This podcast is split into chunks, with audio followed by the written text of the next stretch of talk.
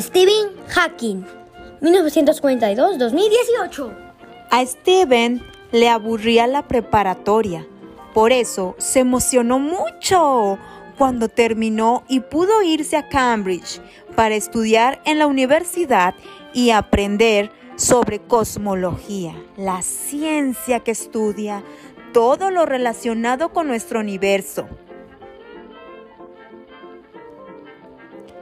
Steven tenía muchas preguntas importantes. ¿Cómo se creó el universo y por qué?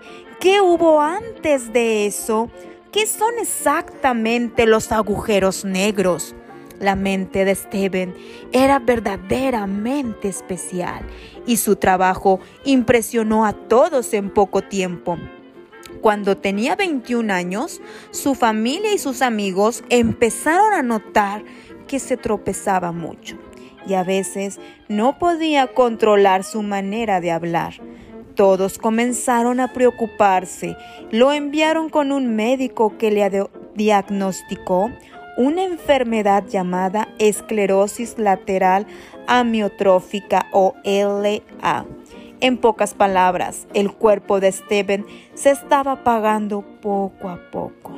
Los médicos le dijeron que solo le quedaban dos años de vida y en cuanto escuchó eso, retomó el estudio y se sumergió en su investigación del cosmos. Más de 50 años después, Steven seguía vivo y se había convertido en uno de los físicos más importantes del mundo.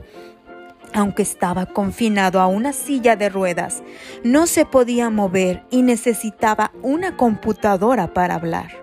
Nunca dejó de investigar para tratar de probar la teoría del todo, una sola idea que explicaría la existencia del universo y de todo lo que contiene.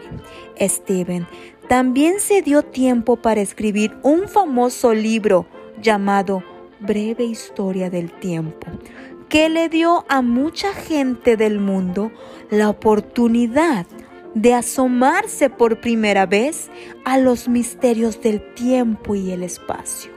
A medida que su enfermedad avanzaba, Steven trató de pasar más tiempo con sus hijos y sus nietos y continuó investigando y viajando para dar conferencias sobre el cosmos por más difícil que parezca la vida, decía, siempre puedes hacer algo y tener éxito en ella.